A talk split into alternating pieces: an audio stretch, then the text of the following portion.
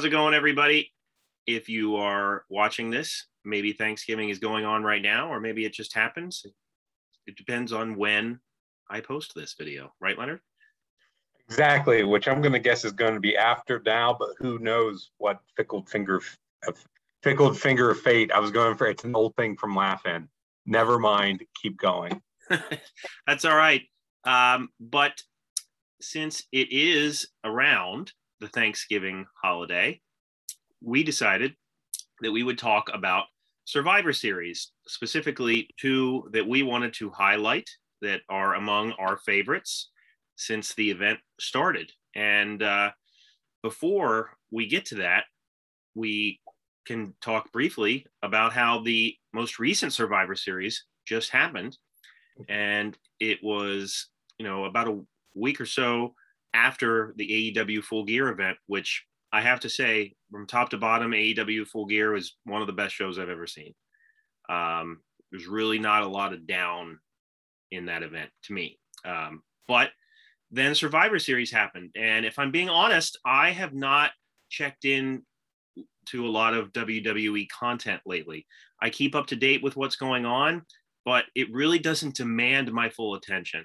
And that is a big problem like I didn't need to really tune in to anything that was going on to watch the Survivor Series and understand because it was basically just brand versus brand. There's not really a ton of tension or storyline. They try here and there, you know, with Biggie and Roman Reigns, but there wasn't a really a lot to be invested in, in my opinion. Um, but the event itself, I thought, did not come off well. There were a couple good matches. Uh, I thought the tag team match, uh, RK Bro and uh, the Usos, I thought that that was really good. Actually, both teams really had a lot of chemistry. The crowd seemed to be hot for that one. Uh, Roman Reigns and Big E put in good work, but there was never any doubt in anybody's mind what was going to happen there. And uh, you know, so the obvious outcome is what occurred, and that's what I mean partly by you know no tension, no uh, suspense. You know, I mean, there really there's very little stakes. And i think that that's changed a lot since the survivor series began. What the survivor series is now is like a shell of its former self in my opinion. We'll talk more about that as we get into the ones we chose. Um, but one of the things that happened during this most recent survivor series is vince mcmahon made an appearance and he brought with him one of cleopatra's eggs from the movie Red Notice, which is on Netflix. And during the event, you saw more than a half dozen clips of The Rock and the fact that it was his the 25th anniversary since he debuted at the Survivor Series. And what became quite obvious to me, and I feel sorry for the fans that maybe were got bought this hook, line, and sinker, was that The Rock was not going to be there. And there was this stupid storyline where the egg was stolen Vince claimed it was real, it was worth $100 million, and that storyline was going to continue into Raw. And this, to me, was a really pathetic attempt to make fans believe that The Rock was going to show up. They wanted to build it as if he was going to be there, and he's not there. He's in he's in Australia filming a movie. So whether or not the match between he and Roman Reigns happens this year or WrestleMania 39, who the hell knows? Who cares? I think that WWE is really, really making some bad moves in a time when their competition is slowly climbing upwards, in my opinion. So I just had to throw that out there because the egg thing with Vince, like I, I as soon as I saw that and I, I, you know, I noted all the clips of the, you know, the past Rock accomplishments, I was like, he's not there, and he's not going to be there. Um, Leonard, did you hear about this egg storyline? I know that you did. I did. I did. As, as we talked about, I haven't been watching the current project because it just doesn't in, engage me. Although the more I hear about AEW, the more I want to give them another try. Uh, the more I hear about WWE, the more I'm like, yeah, I'm probably good on that. uh, but I did, you know, read the results and and you know listen to some some things online and watch some things and yes i heard about the cleopatra egg and i knew that was tied into the red notice movie And it just reminded me of the last time that an egg was a major part of Survivor Series, which we're going to talk about. We will. Wow, that's funny. I did not even think about that as a connection. Um, but yeah, ab- absolutely. Absolutely. Yes, but, fir- but first, we're going to talk about the very first Survivor Series ever, uh, which I don't know if I would call it my favorite, but it's one I watched on the network. Uh, and uh, again, I know we complain. Yeah, Peacock, the WWE section of Peacock, as it were, and and I think we complained about it enough. But I don't know if I've ever mentioned. It drives me nuts with the pay per views that like so Survivor Series. The first one is season one, episode one. It's stupid. I hate it so much. 88 is like season two, episode one. It doesn't make any sense. And they don't have them in like order either, like in the little strip, because it, you have to look. Because I was just looking through, oh, Survivor Series. Oh, that's the first one. And I don't know if I had ever seen the first one in its entirety. Right. So I said, hey, let's sit down and watch it. And I did. So it was from November 26th of 1987. Uh, live attendance was 21,300. It was in uh, Richfield Coliseum, where the Cavaliers used to play in Richfield, Ohio, which is outside of Cleveland. And there was a, a, a funny notice at one point where Jesse Ventura, Jesse Ventura and Gorilla Monsoon are on commentary. Jesse says he can't believe that he has to spend Thanksgiving in Cleveland.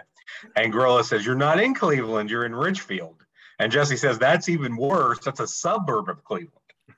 I, I so, laughed when I heard that, and I thought of you immediately. I'm glad that you yeah. brought it up because I was definitely going to say something. Being from Ohio, I'm from from south of Cleveland, but I've been to Cleveland, and yeah, the farther you go out of Cleveland, the worse it kind of gets. Try going to Parma sometime.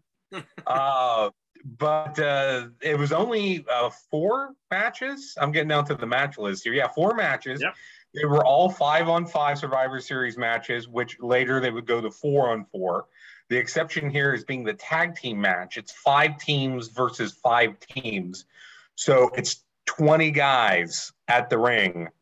And I'll talk about that match when we get there, but that match is probably the most ridiculous of the four to me. Yeah. Uh, so I'll, I'll, go over the card. The opener, uh, we have Brutus Beefcake, Jake Roberts, Jim Duggan, Randy Savage, and Ricky Steamboat with Miss Elizabeth uh, defeating Dangerous Danny Davis, Harley Race, Hercules, the Honky Tonk Man, and Ron Bass with Bobby Heenan and Jimmy Hart. This uh, this was the it was 24 it took 24 minutes. Uh, this was the match that I liked the most on the show because I think it had the best pacing and I think it got the most creative with the booking. Uh, you had a double count out between uh, Jim Duggan and Harley Race, who were feuding at the time. And at the very end, you've got Savage, Steamboat, and Roberts against Honky Tonk Man by himself. He at some point gets knocked out of the ring and just takes a walk, just leaves. And that fits his character. Jesse fantastically puts it over on commentary. It's the smart move. He's three on one. He can't win against these guys. He could get injured. That's going to make him lose the title if he gets injured. He was the IC champ at the time, of course. And so the smart move here was just to take a powder. And I thought that fit his character. I thought that made the other three guys look strong and made all three of them potential contenders for the IC title coming up. And of course, all three men had had their issues with the honky tonk man over the years. So the first match to me was clearly the the best and the one I liked the best. Yeah, um, I I could probably agree with that. I guess the first and the last are to me are pretty even. Um, you know, I, I, agree with you that it fits Honky's character to walk.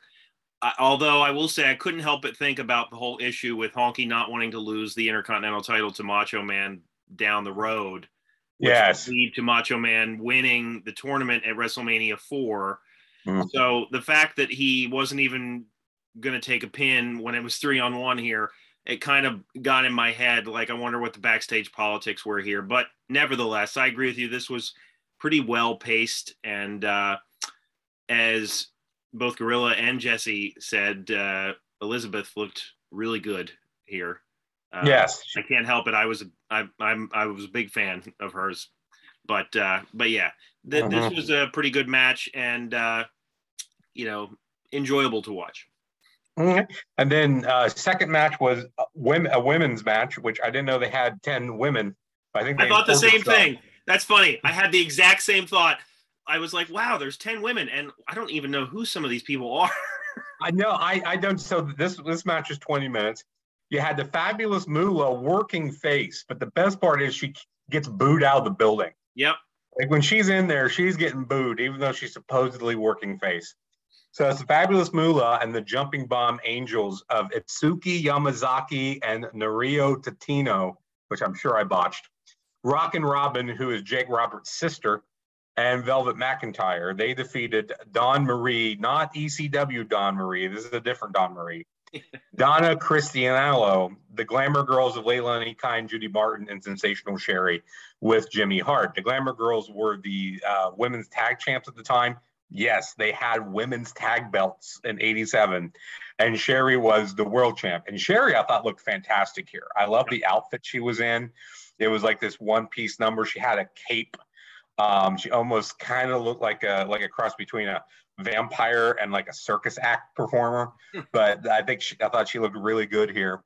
Um, and this to me was better than I thought it was going to be.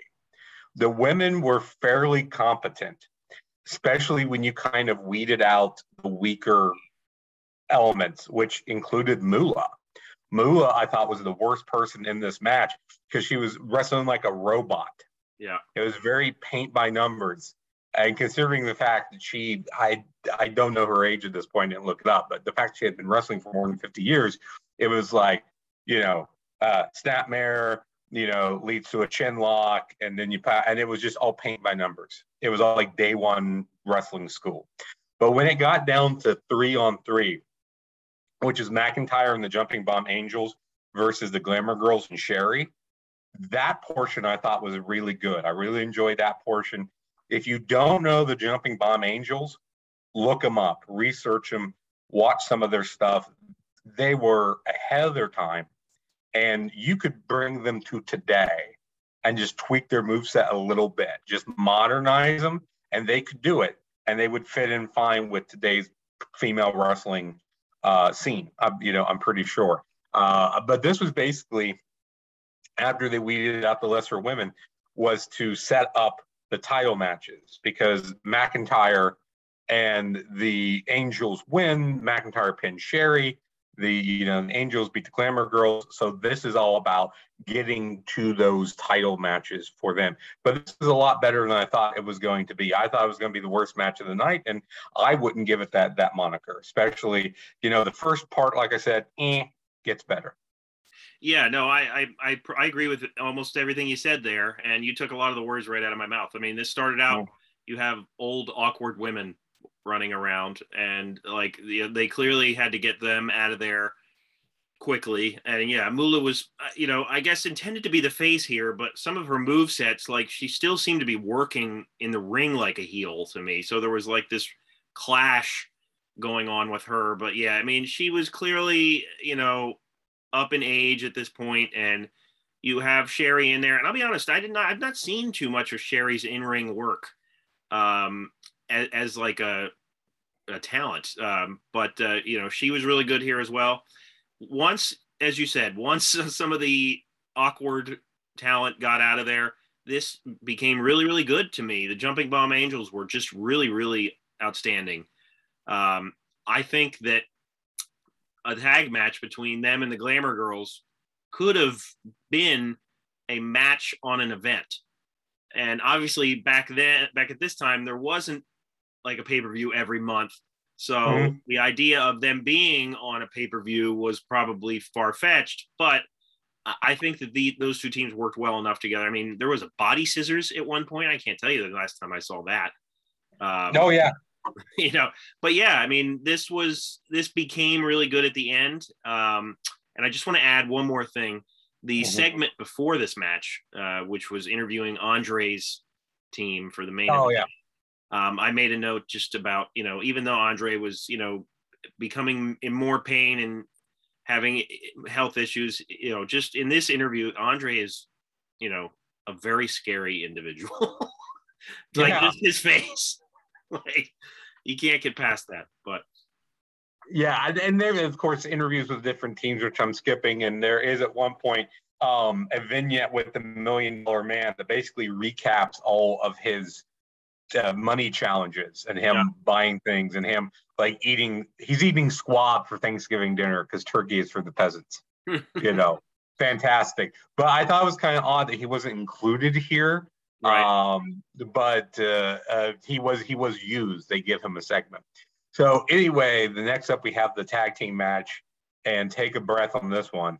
Uh, we have the British Bulldogs with Davey Boy Smith and Dynamite Kid, the Killer Bees of B. Brian Blair and Jim Brunzell, the Fabulous Rougeaus of Jacques and Raymond. And I always forget that they started out as faces because they're terrible faces. Strike Force of Rick Martel and Tito Santana and the Young Stallions of Jim Powers and Paul Roma. They defeated the Bolsheviks of Boris Zhukov and Nikolai Volkov, Demolition of Axe and Smash, the Dream Team of Dino Bravo and Greg Valentine, the Hart Foundation of Bret Hart and Jim Neidhart, the Islanders of Haku and Tama, with Bobby Heenan, Mr. Fuji, Jimmy Hart, Johnny Valiant, and Slick. Every heel team had a manager, and they were all at ringside. And uh, unique here, if your partner is pinned, you go too. Right. So if Zhukov gets pinned, Volkov also goes. So that kind of this match was still 37 minutes long, but kind of I'm sure that helped. And what made me laugh so much, the early beginning of this is a complete cluster because you've got so many guys that the neutral corners are the only like uh, plain pieces of the ring. The rest of it, you have a, a person on every other piece of the apron that, that, right. that brings like 90% coverage with people. So when you would throw somebody into the ropes, they would like hit somebody. Right. Or they would be able to tag somebody, or you would body slam somebody, and just they would just from the roll be in their own corner. And it was just ridiculous because at some point, I believe it was with Jim Brunzell that Jesse was just going off of how completely stupid he was for not tagging people when he was so close to people to tag. So it was way too many people in the ring. And I was kind of surprised that this gets down to the Islanders versus um, the Young Stallions and the Killer Bees. Yeah. Because they were not your premier teams. My thoughts on that is that maybe they were trying to give a rub to some of these lesser to, to these three lesser teams. Hey, let's see if we can build them up, make something out of them. At the same time, um, kind of what you talked about with um, which I, I now that I say that I don't remember exactly what you said, but the idea here that you can take uh, a loss, that you can take that that you can have your your world champions of Strikeforce take a loss because it doesn't mean anything and it helps to build up and same thing with the women's match. Sherri can take the pin, and it helps us set up the program with Velvet. right. Know? Right. So same thing here. And, and and once again, when we got down to the Islanders, which I thought who I thought looked great, I think the Islanders are very underrated uh, against the Killer Bees and the Young Stallions. I thought that was a really good portion. I really enjoyed the end part. I didn't like the finish, which were the bees doing their masked switch. Um, which is a heel move. You got these face. It's a face team doing a, a, a, heel mask switch, but they wind up getting the win, uh, which is fine. I actually thought this was the worst match because of the way it was staged. Again, this is the first year of the event. It's an experiment. I don't think they thought it out. I, I, I'm guessing they didn't put everybody out there like for a test run to see what it would look like. Because if they did, they probably would have change it up somehow. You know, what I think would have been cool would be one guy for each team. Like you flip a coin, or they decide, and it's one guy representing each team. So you would still have five on five. I think that would have been a cool way to go, but we got what we got here. Yeah, uh, this was not done that often uh, for the for the reasons that Leonard just laid out. And uh, I mean, gosh, 37 minutes this match was, but God, it really does feel like a lot longer uh, it, it, was somewhat of a chore to sit through, despite the fact that there's so many good people in this match. Uh, but the fact is, there's just too many people. And uh, a couple of notes that I made um, was Bret the Hitman Hart's pin, which he would use when well into becoming a main eventer. And I, I, don't know, Leonard, if you can think of anybody else that does a pin like that, where he doesn't really hook the leg, but he just he lays on the one guy on the one arm and then holds down the other arm, obviously trying to make sure that the shoulders don't move. Oh yeah. and like he was really unique in the in that he did that. So I, I just it, it, was funny to me. I just I noticed that when I was watching it. But uh, yeah, I've never really thought about that. You are right. That is a pin that he would do, and I don't think that was a particular pin style. I don't remember anyone else ever doing. So right. I would be um, curious where he picked where he picked that up. Yeah, I also put a note down about the referee's shirt, which this match went so long, and the referee had to be in so many places at once that his shirt was coming untucked towards the end, which I just thought was funny.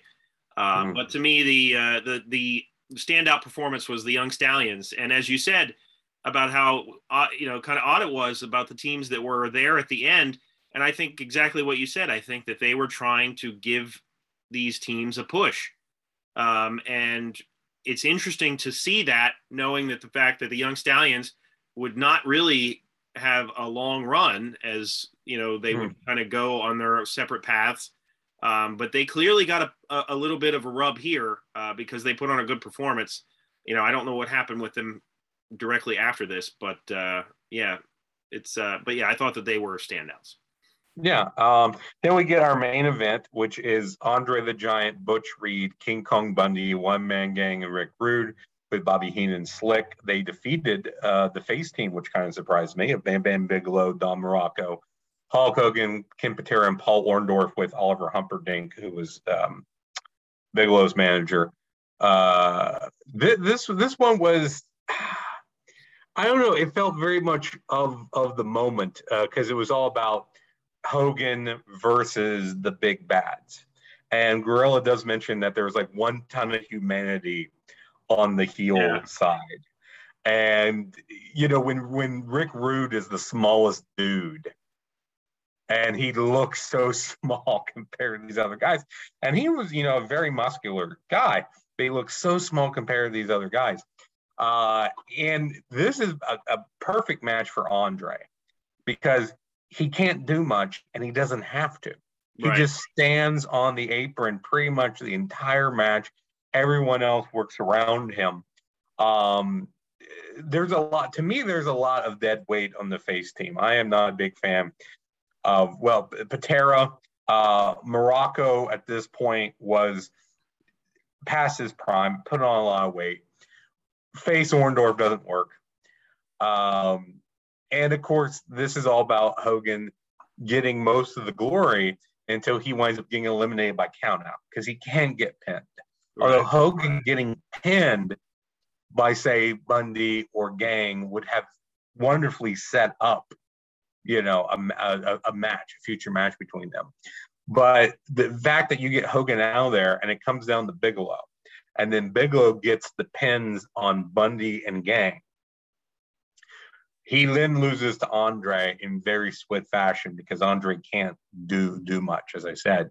Um, the suplex that he gives to Bigelow was scary because he barely got him off the ground. It's like a half suplex, if that. Yeah, it was kind. It was more like a like a double underhook toss. Yeah, it was more of a toss than a suplex. Gorilla called it a suplex. Um, but then after Bigelow, you know, Bigelow loses. That's a great win for Andre. Andre looks great, and that helps to set up the rematch from WrestleMania three, which would happen in with the main event in, in, in you know the following year in '88, which would lead to WrestleMania four, etc. So, but then Hogan comes back out and gloats, even though Bigelow was the last man for his team. And I, and I think we talked about this before when we rebooked WrestleMania 4, is that I felt they missed the boat on Bigelow. And that was probably because of Hogan not wanting someone to get up to his level, uh, being a, a face main event. Um, as a kid, I remember just being completely blown out of the water by Bam Bam Bigelow when I first saw him. I think this was a, a, a possible step to giving him that push. I don't think he necessarily needed to beat Andre, but I think he needed to stand tall at the end, not having Hogan come back to do that. So this right. to me was just the usual Hogan is is God just framed in a put in a different wrapper. Yeah, I mean, this was very much the Hogan must pose era. Anybody listens to something Yeah. to wrestle with, um, you know, he had to pose.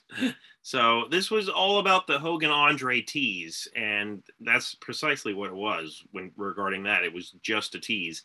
I agree with you. I think you know if Vince had to go back, I think he specifically would have done some different things with Hogan to make some of the build up and the drama surrounding the main events of the big pay per views mean more. Um, so you know, to like if he would have gotten pinned here by Andre, or you know, maybe Andre knocks him out of the ring and he gets counted out because he's just knocked out Colt. Something you know, they could have done something, um, something different. But yeah, it would like although I liked a lot of the action in the ring, the, the way it was done was a little odd. Uh, Although Bam Bam wasn't very much a standout.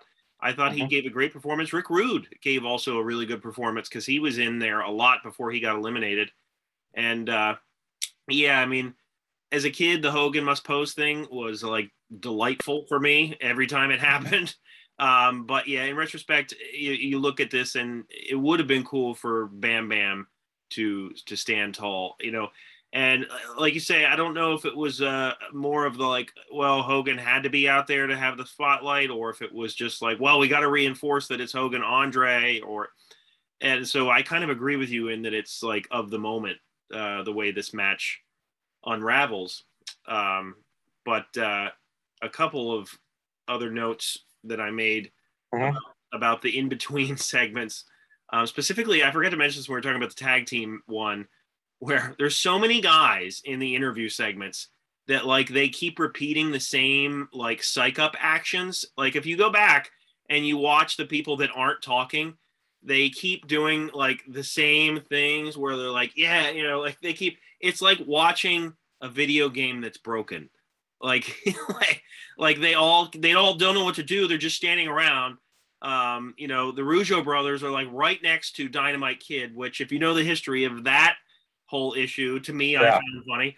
Um, but uh, yeah, so and then the other segment, which was the uh, the Hulk Hogan's team, to me, I thought you know they could put if they wanted to put a PSA out about cocaine and steroids, that's what you would watch. You would watch segments like that Yeah. because those guys are like so revved up and like off the walls that I thought to myself, like, I don't know what they were doing before this, but uh, it probably wasn't, you know, just slapping each other in the face before like a big fight or something. Yeah. Uh, but uh, yeah, the only other thing that we really didn't note about the Survivor Series is the fact that uh, this was pretty much created to counteract Starcade. Um, oh yeah, yeah.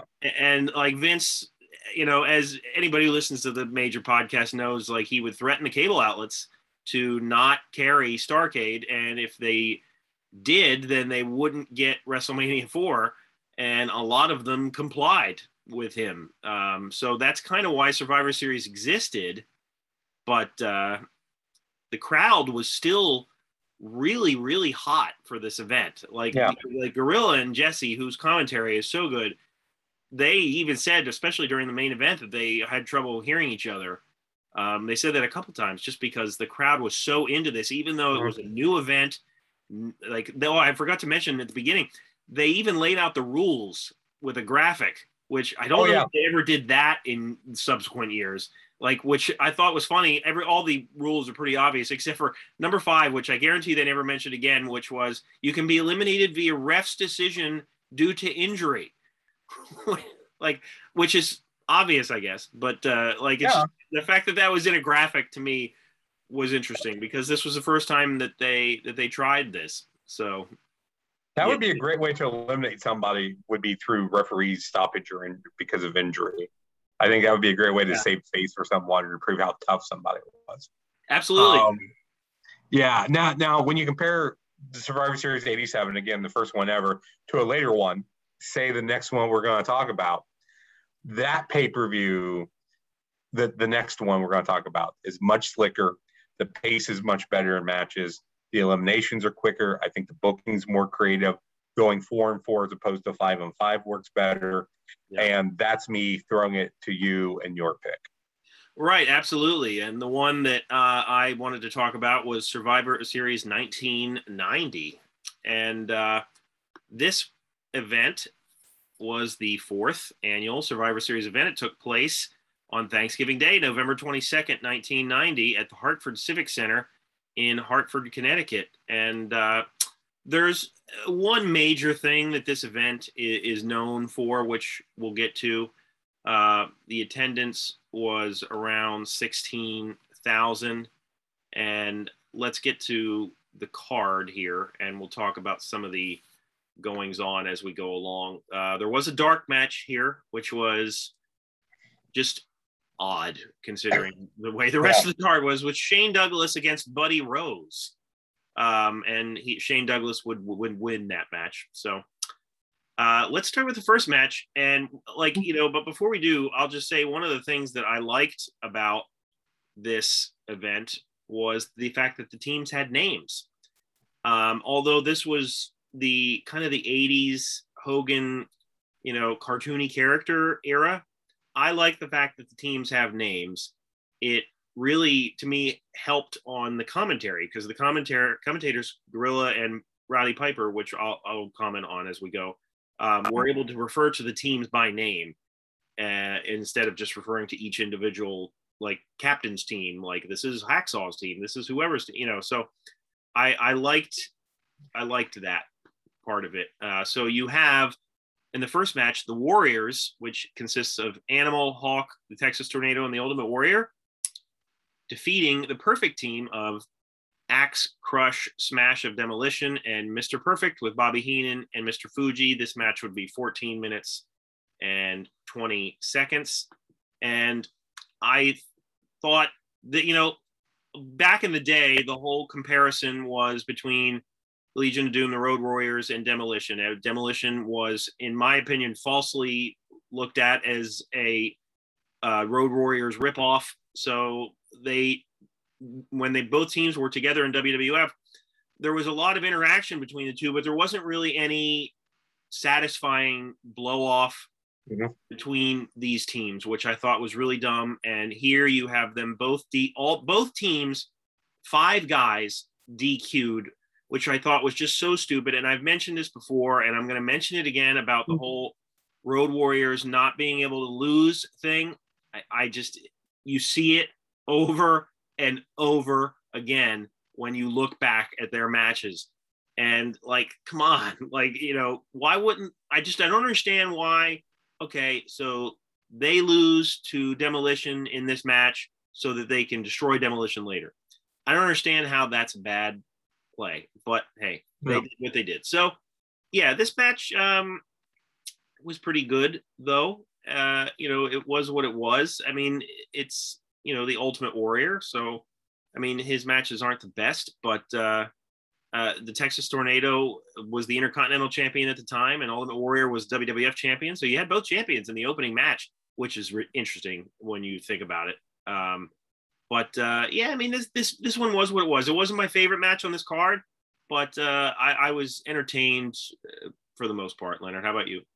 Uh, you you know, uh, I was surprised that it was the world champion and the IC champ in the opener. But since you got the, and and we're going to talk about this at the end, but this is the year of the ultimate survivor. So the winners go on to a match at the end of the night. So the warrior gets to come back. So I think that helps to if he's opening and he's going to come back, then that's fine. The Warriors, I thought was a great team name because not only do you have the Ultimate Warrior and the Road Warriors, but Kerry Von Erich was once known as the modern day Warrior. So they're all warriors. So I thought that was a great name. I like the fact that um, you have all three members of Demolition on on the team here uh, with with Mr. Perfect, Curt Hennig. Um, I you know I know that Hennig and Warrior I think had some matches, but that wasn't a major program right. uh, for him. Uh, I wish they would have done more with that. I think Perfect is one of those guys that we we've talked about before. There's only a handful of people that can get good matches out of the old. Savage was one, Rude was one, and I think Perfect was another and probably should have been given more of a main event run with him while he was champion. Right. Uh, but yeah, I thought this was a fine match. I enjoyed it for what it was. I agreed with you that I didn't like the schmoz to get rid of the Warriors and demolition. Uh, that just doesn't make a lot of, of, of sense. It kind of it skirts the rules. you know, I, to me, I think it would make more sense if you do a tit for tat thing. You know, Animal beats Crush, Crush beats Animal, uh, Hawk beats Crush, Mash beats Hawk. You know, whatever, and just have them take each other out uh, and make it kind of even in that way uh, to set up more with them. So I know that uh, on the house show circuit, Von Erich would team with the Warriors against Demolition. Uh, but yeah, as you mentioned, it was all everyone wanted that big tag blow off between the two that we never really got. This was as far as a major pay per view event, seeing them all in the ring together. This is it. So I think it's kind of uh, historic from that standpoint. Like I said, I think it was a good opener. Um, as again, you know, on the first show, all those matches were over 20 minutes long. This is under 15 minutes. Uh, but I thought the pace was good because even after you had the double DQ and you're down to Von Erich and Warrior against Hennig, that's a nice sequence. I think that works right. well. So, yeah. And um, you had mentioned that we talked about the length of time of the matches. They clearly, I mean, since the first one, which we just talked about, the production values have gotten better. Yeah. And the matches are more streamlined with four and four. And, you know, clearly, you know, one could argue, well, we need to get rid of those two tag teams, you know, to kind of get the pace moving along a lot quicker because this event is a lot shorter in total than the first one, which was mm-hmm. about two hours, 44 minutes. I think this one's around 220 or so. Uh, but, uh, but yeah, so they were clearly trying to move things along. The next match is the million dollar team of the Honky Tonk Man, Greg Valentine, Ted DiBiase, and a mystery opponent with Brother Love, Jimmy Hart, and Virgil defeating the dream team of Bret Hart, Dusty Rhodes, Koko B. Ware, and Jim Neidhart. It's 13 minutes and 54 seconds.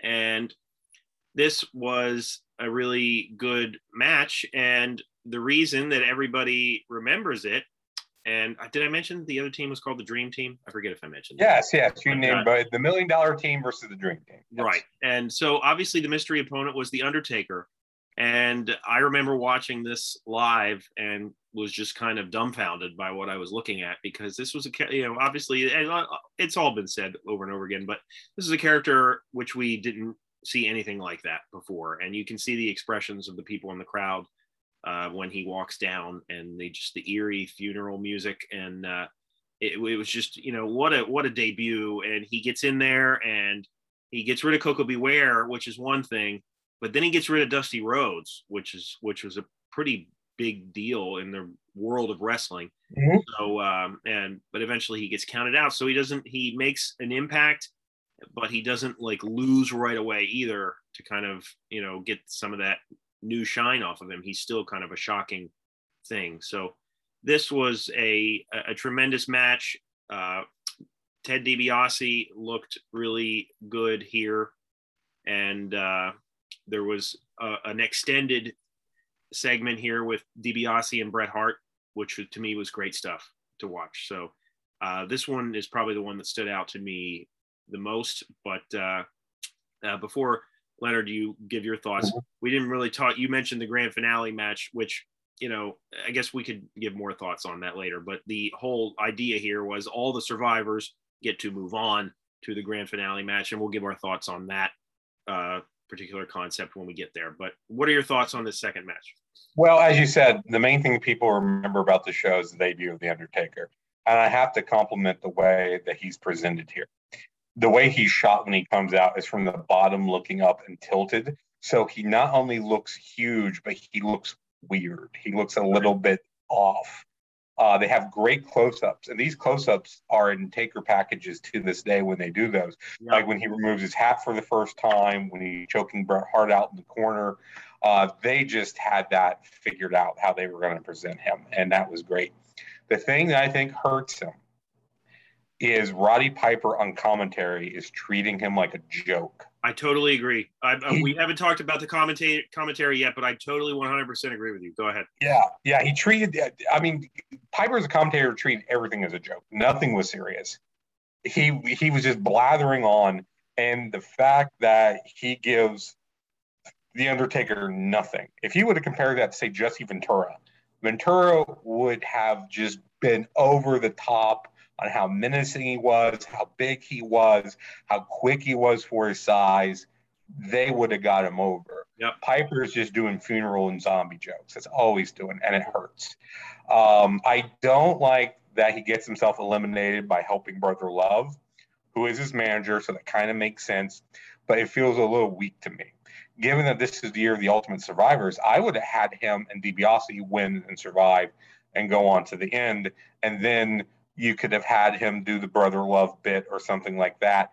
I think it just helps to get him over more if he survives the initial match, considering that he can move on to a secondary match and then you can do that to right. kind of get him out of there without necessarily getting pinned or submitted. Yeah, no, I, I, I think that that would have been cool. I didn't even think about that, but uh, that would have been a cool thing. Um, just to kind of double down on the commentary. I remember when I, you know, because I remember this event really fondly because there's a really great thing that happens in the debut of the Undertaker, and then there's like one of the worst moments ever, which we'll get to that when it happens. Yeah. Um, but I remember when I first when I started watching it again, I was like, ah, I'd forgotten that Roddy Piper was on commentary, and like I want to say to a degree, I got used to it as it went along. Um, but yeah, the, like I totally agree. He he really does, you know, tarnish the debut there, and um, because whoever the cameraman was, those kind of swooping angles when they enter, um, even like Hogan's entrance later on, like they still show those clips of these guys entering. So uh, my hats off to whoever made that choice. But uh, mm-hmm. but yeah, Piper's commentary, like I, there were parts about it that I liked in that it stayed true to his character. Which, for instance, when anytime Hogan was mentioned, like Piper would get his digs in on Hogan because they didn't have they weren't best friends by any stretch. So like it was interesting to me that Piper was a face here, a good guy, but he was still telling the truth in how he felt about some of the people he had faced in the past. So let's uh move on to our next match, which uh to me are the best team names. yeah. I love these. We have the visionaries of Hercules, Paul Roma, Rick Martel, and the Warlord with Slick defeating the Vipers of Jake Roberts, Jimmy Snuka, Marty Jannetty, and Shawn Michaels, the Rockers. This match is the longest on the card of 17 minutes and 42 seconds. Um, this was uh, a really good match as well. The main part of it was to further the Jake Roberts uh, model Rick Martel storyline which they did really, really well, I thought. Um, and the whole, you know, thing at the end was the fact that the entire Visionaries team moved on to the grand finale. So, you know, you have Paul Roma, who has been both of the events, and you know I'm a Paul Roma mark. Yes. Um, you know, they even he moves on to the grand finale. Um, so yeah, I mean, this was the uh, the commentary spent a lot of time talking about Jake's eye, and it's you know, I, I don't know. I'm I'm still a sucker for that whole storyline in the blindfold match. It's so silly, but like, as a kid, I only have fond memories of this storyline and the whole arrogance thing. but uh, Leonard, what do you think of this one? Well, as you said, the team names here are great because the Visionaries play on the fact that Jake at this point in storyline could only see out of one eye. Right. And I like later how when um, they're doing the build up for the the main event that um, Martel puts over. We had a vision about this. You know, we had a vision that we and I I believe I don't know. Do you know this? Are they the only whole team to survive? I would guess not. That that some some other whole team. Yeah, I want to say probably that happened before, but uh, you know, or happened again, I should say. But yeah, yeah, it's happened again. This was the first time it happened, and I thought that that was some some different booking. I thought that yeah. was some gutsy booking to have them all um, win and and advance. Uh, one thing that is interesting to note here. So in the last match, um, even though Dusty Rhodes was the captain, your biggest name, Bret Hart's your last guy on that team. Uh, here, Jake Roberts is the last guy on the team, but the next to last guy is Shawn Michaels, even though Snook is the bigger name. So I think what's very interesting about these early Survivor Series matches is I know there's a thing that I believe I heard Jim Ross say that sometimes you just put that dog in the dog in there to see if it hunts. And I think that's one thing they felt they could do with Survivor Series. Let's let Shawn Michaels have a little extra time in the ring, see what he can do. Let's give Bret a little extra time in the ring, see what he can do. Yeah. So I think you get that a little bit here with this. Uh, um, I, I, really like the way that this kind of played out because again, it was different. We never saw a whole team survive before, so the way that they kind of built that up and it came across, I think worked pretty well. Now, would I have chosen Power and Glory and the Warlord to advance to the end of the night? Probably not but the way that they constructed it, I think, uh, works here. So, um, yeah, I, I, I, in I retrospect, like, it would have been better if, like, instead of the Warlord, the Undertaker advanced. right, right, right. I don't know if you move the Undertaker to this team or you just you have the Warlord get eliminated. Uh, but uh, you know, e- either or, it was. It, it, it I like the booking of it because it was different. Yeah, and I wanted to mention in this match as well, like although I'm, you know, I don't really like talking about him, you know, similar to the way I would talk about Benoit, but Snuka looked incredibly jacked here. Yeah. Like I, you know, I don't know what he was doing. I'm not going to speculate, but like he was incredibly ripped here in this match. Uh, you know, sporting the goatee and everything. So he looked jacked until like a few years before he died. Yeah. You know, I I I remember seeing him. I think it was an indie show, maybe in the late '90s, and he's still jacked.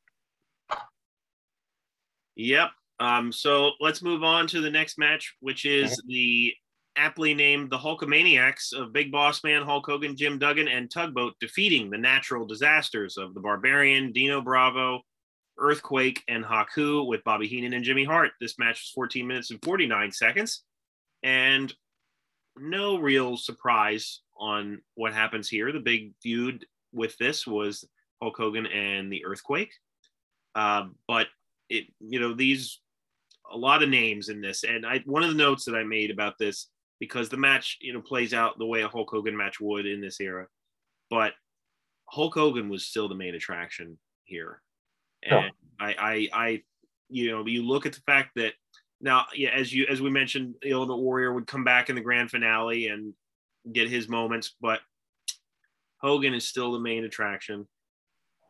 You have the Warrior opening the event, um, you know, and he has his fans. You can hear them cheer in this, um, but it's kind of clear to me where the focus still lies.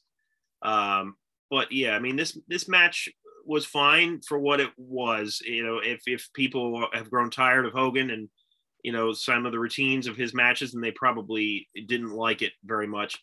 Um, but you know I-, I thought it was fine. He was the one that moved on to the grand finale obviously. So leonard what do you think? Yeah i mean it's almost like the main event from 87 it's hogan being hogan. Um, he's got a team of big beefy dudes. They're up against a team of big beefy dudes. That should have been um, one of the names right? the big beefy, beefy dudes. Yeah snap snap into it. Um, but but when this started, I knew well Hogan's gonna without looking ahead and without remembering, I was like, well Hogan's definitely gonna move ahead. Um, so yeah, there's not a whole lot I think I can say about this more other than the fact that I think it was predictable.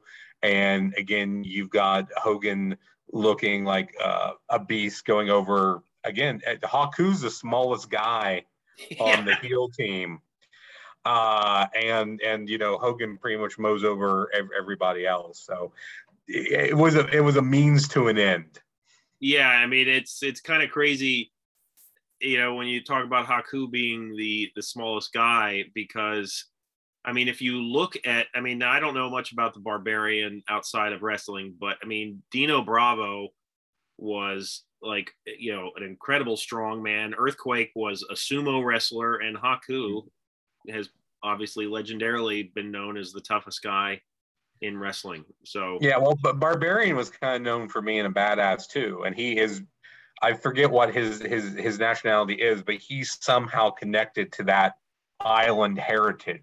Oh right, right. Um, yeah, I, I don't remember exactly what it is, and the, the Barbarian is still built. I don't know if you remember the story that we saw him a couple years ago um, at a show and talked to him. And a good friend of the show, Dan Weber, got to chop the barbarian.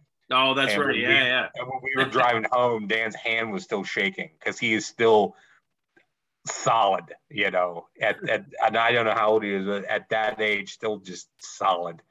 Um, here too, I forgot to mention, I, I don't like a couple of the eliminations. Tugboat Earthquake brawl to a double count out considering that they would become a tag team at some point, I thought that was a little interesting. Uh, Duggan loses by disqualification, so I think you have some kind of you have a couple of weak eliminations, but again, it kind of helps to grease the wheels to get to where you're going. Right. Well, our next match we have the alliance of Butch and Luke of the Bushwhackers, Nikolai Volkov and Tito Santana defeating the mercenaries of Boris Zhukov, Sergeant Slaughter, Sato and Tanaka, the Orient Express with Mr. Fuji and General Adnan. This match is 10 minutes and 52 seconds. And surprisingly, Tito is the one that mm-hmm. moves on here. And we're a big fan of Tito here on this show. Yes. And um, so I thought it was great that he moved on because, you know, they wanted to give somebody else, you know, to the faces in the grand finale. Um, so I thought it was cool that it was it was Tito. But the accomplishment in this match, despite the fact that Tito was the survivor, was Slaughter. And as we know, what happens after this, Slaughter becomes the WWF champion at the Royal Rumble. So they wanted to make Sergeant Slaughter look strong, and they did that because he pretty much destroyed the entire team except for Tito, and even destroyed Tito because he got disqualified. That's how they had Slaughter mm-hmm. walk away from this looking like such a you know heel badass uh, because General Adnan comes in and hits Tito with the flag. So, so yeah, I mean, this match to me wasn't altogether good if in terms of technical wrestling, but there were so many characters in it that I found interesting and fun to watch. And uh, so, you know, you have Slaughter's face painted with camo and just um, you know, he was even, you know, Slaughter looked old even here, but he, you know, he can yeah. still go in the ring.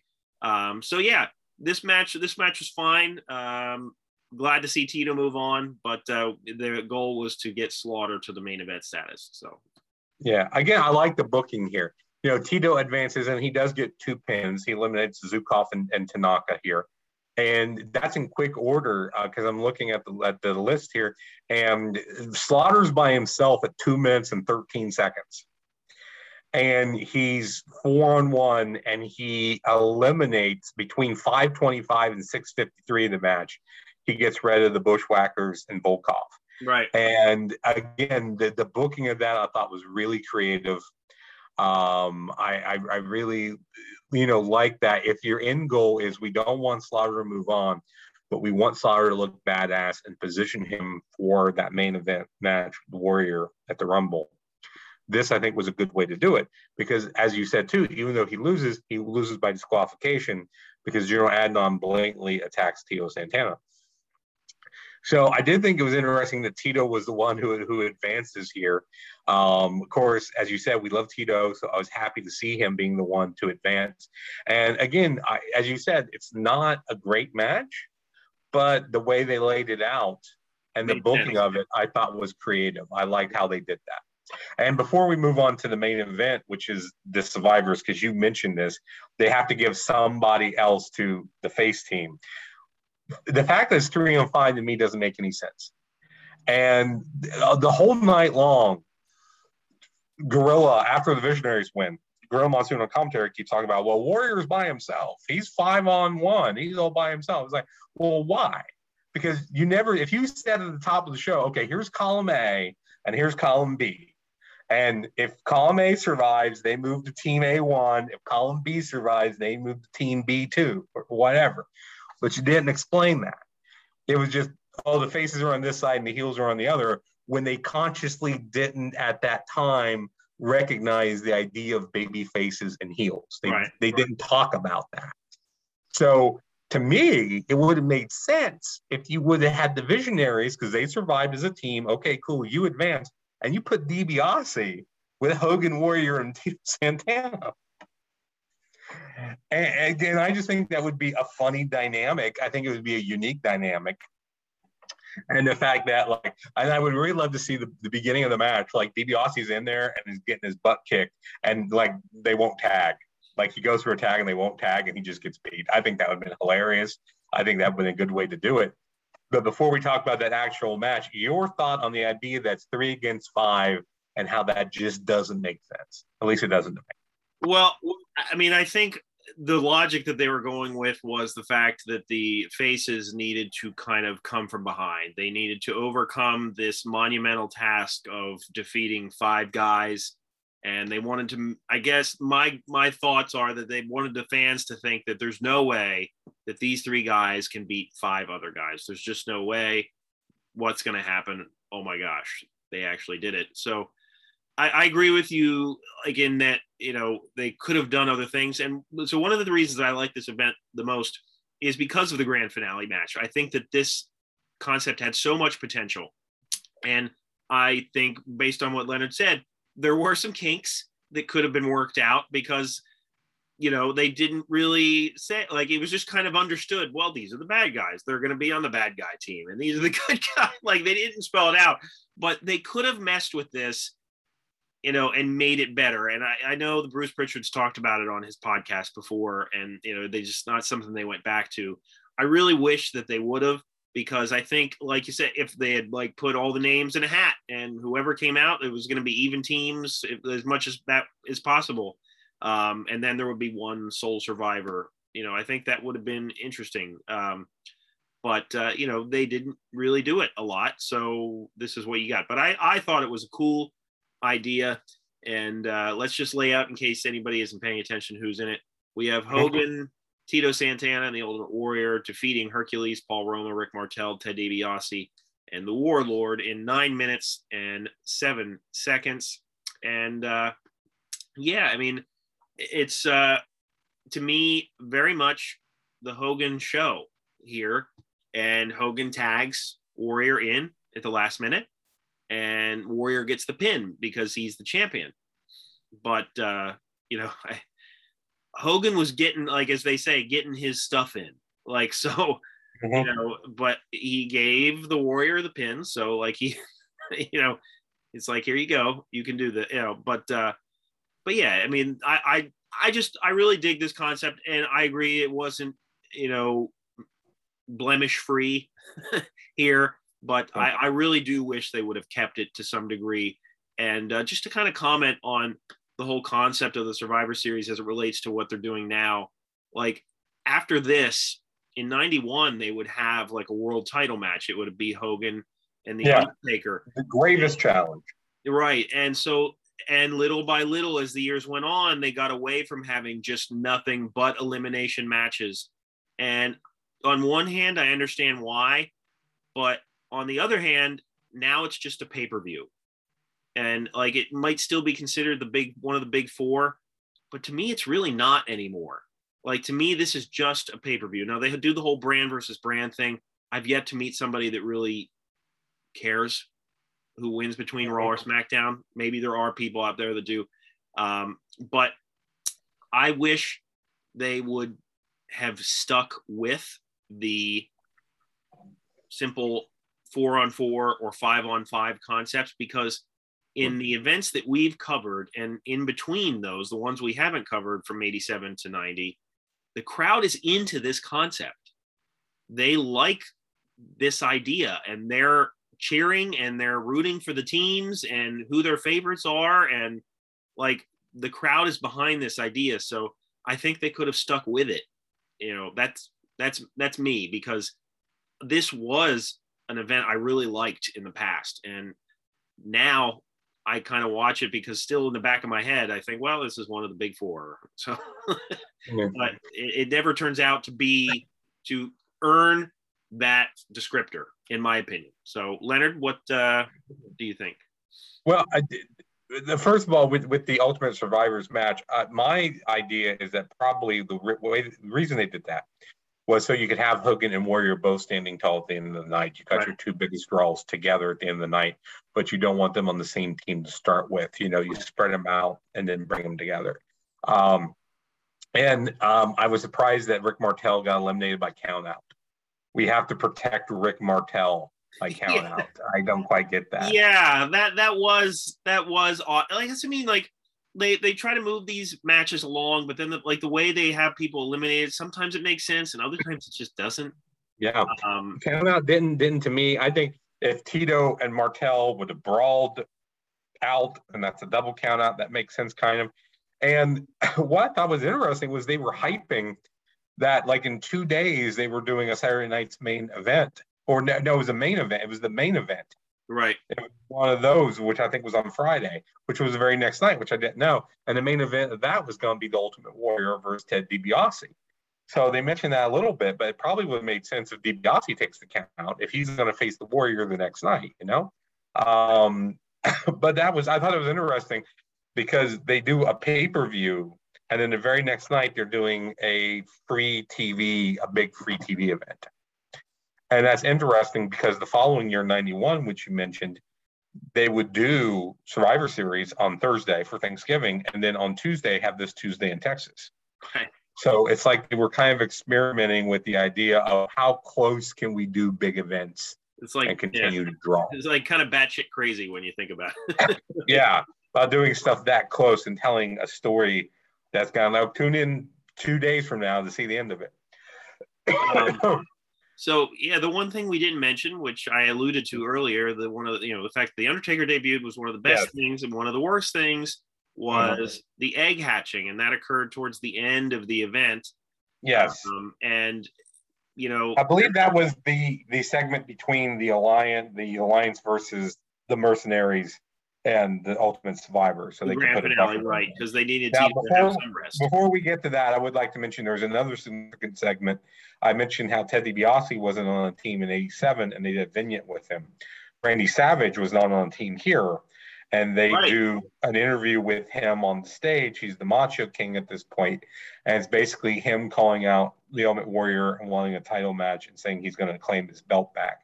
So there's not a whole lot there, but I found it was interesting that Savage wasn't there, wasn't on team, I should say, but they still used him. They gave him time.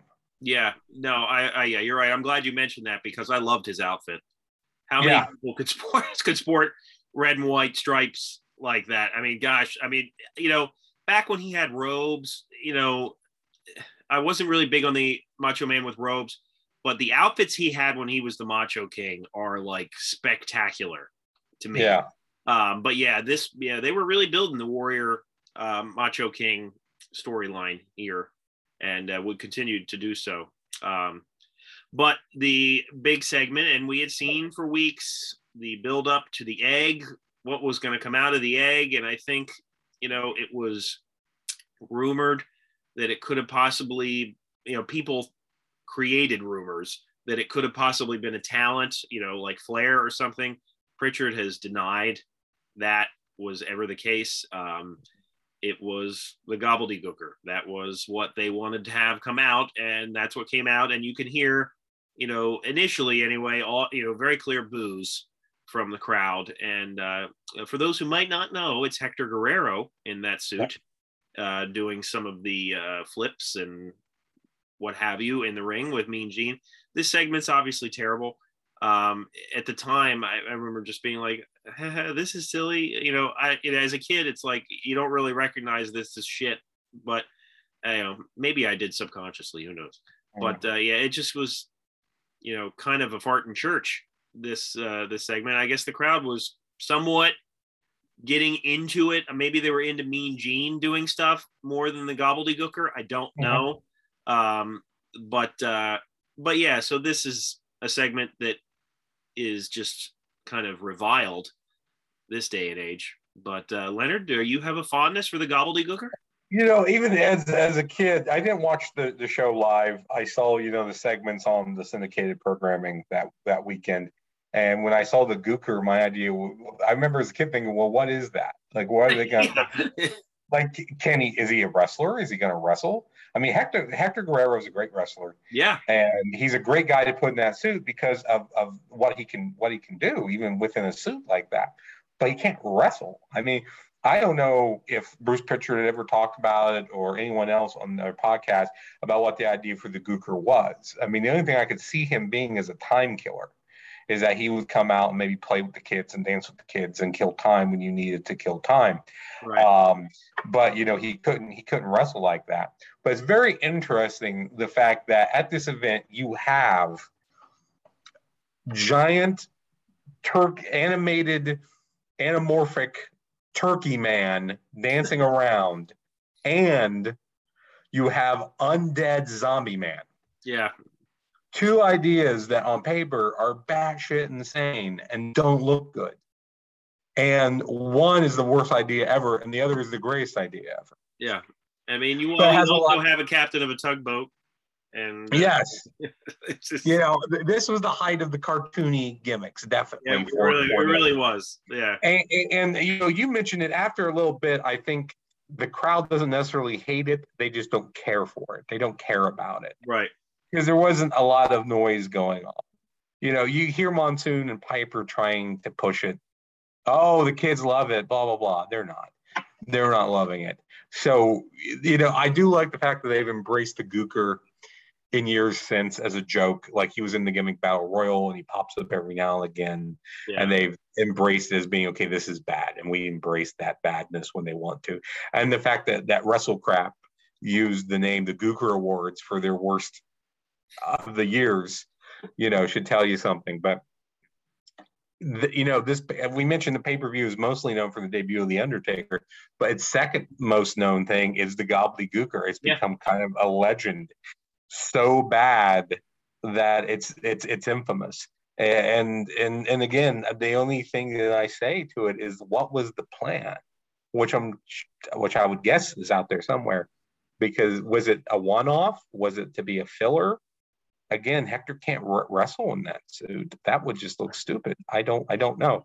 Um, but it was interesting, and yeah, I had heard all the all the rumors seem to have been like afterwards, like people saying, "Oh, it could have been Taker coming out of the egg, or it could have been a new talent or a new manager or something." The Undertaker think, thought that that was meant for him. We haven't talked about this. It's on his documentary. Okay, I, I, I hadn't I hadn't seen that, so talk yeah, about. It. Yeah, I mean, it's just that's all. Like in his in the documentary, like he talks about how he was scared to death that he was going to be Eggman, like that he was going to have to come out of this egg, and uh, you know, obviously that didn't come to pass. Mm-hmm. Uh, but because both of those things happened at the same time, he had that fear, um, which is funny because you know if he had been Eggman, we wouldn't be talking about him today, would we? Yeah, I was gonna I was gonna ask how would that affect his career, and I think one, they wouldn't show his debut. If he would have still went on the trajectory they did, they would never show his debut. They no. wouldn't show him coming out of the egg. They wouldn't do that at all. Kind of like his name initially being Kane the Undertaker. They don't. Yes. They don't. They. You'll hear people mention that every once in a blue moon, but they really don't hammer that home. Like they, like it's. I think it, it was in his um, documentary series, but that's about it. Um, other than that, they really don't talk about that.